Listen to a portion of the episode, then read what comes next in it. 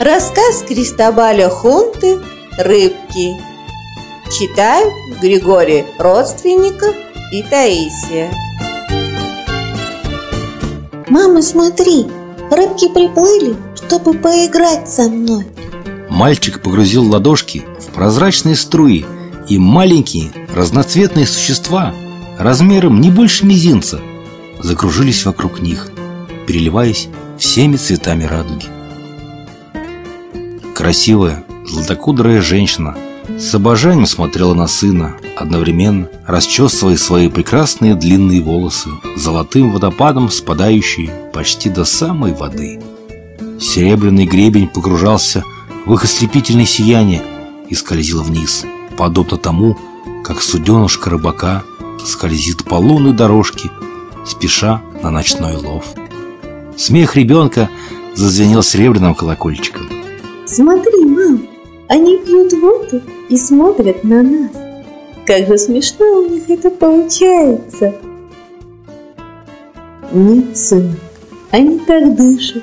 Мальчик с недоверием посмотрел на нее, затем перевел взгляд на разевающих маленькие ротики рыбок.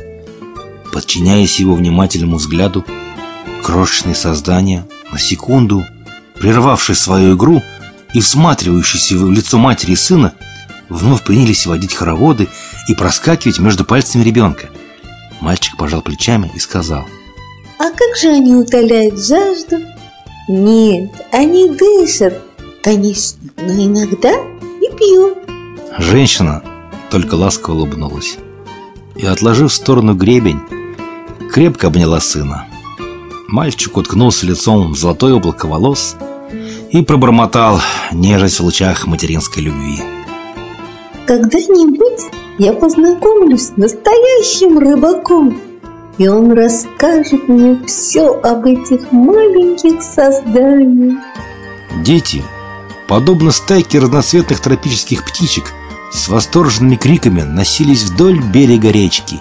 Их внимание привлекли необычные рыбки, раскрашенные настолько пестро, что в глазах рябило от разнообразия красок и радужного перелива и блеска тысяч чешуек. Но не только окрас вызывал восхищенные взгляды детворы. Рыбки казались абсолютно ручными и с большой охотой подплывали к опущенным воду пальцам.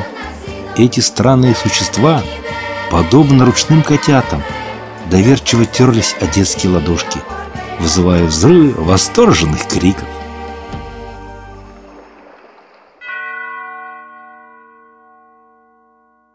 Выше по течению, склонив голову к водам реки, понурившись, сидела златокудрая женщина.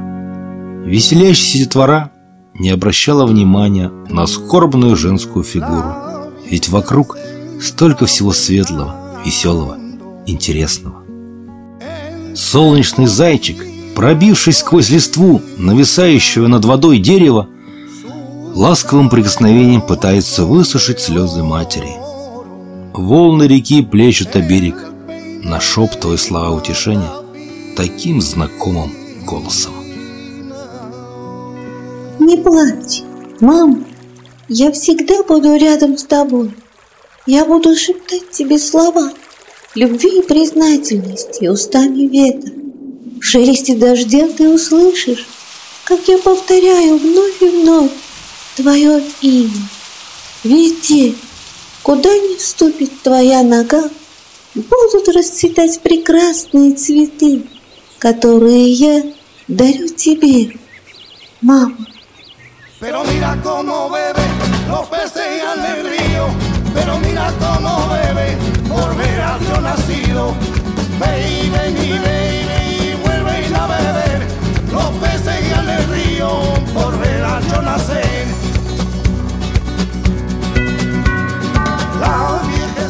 Волны нежно касаются опущенных в воду пальцев, и у женщины возникает ощущение, что маленькая детская ладошка лежит в ее руке.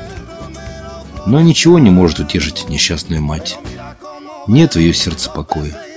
Оно необуреваемо жаждой мести, не пылает ненавистью к людям, так жестоко пытавшим ее дитя, возложившим на его чело терновый венец и вбившим гвозди в его руки – Душа Марии полна тоски по своей кровинушке.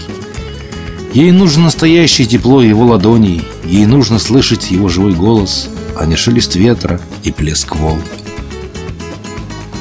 Слезы двумя серебряными струйками текут по ее щекам и крошечными жемчужными каплями падают в воды реки. На том месте, куда упала слезинка, мгновенно возникает разноцветная рыбка. Мария не удивляется этому чуду, ведь она столько их повидала за последние тридцать с лишним лет. Рыбки, собравшись веселой стайкой, кружат руки безутешной матери, пытаясь хоть немного отвлечь ее от тяжких раздумий. Но убедившись в бесполезности своих попыток, уплывает вниз по течению, вызывая очередной взрыв восторга у детей.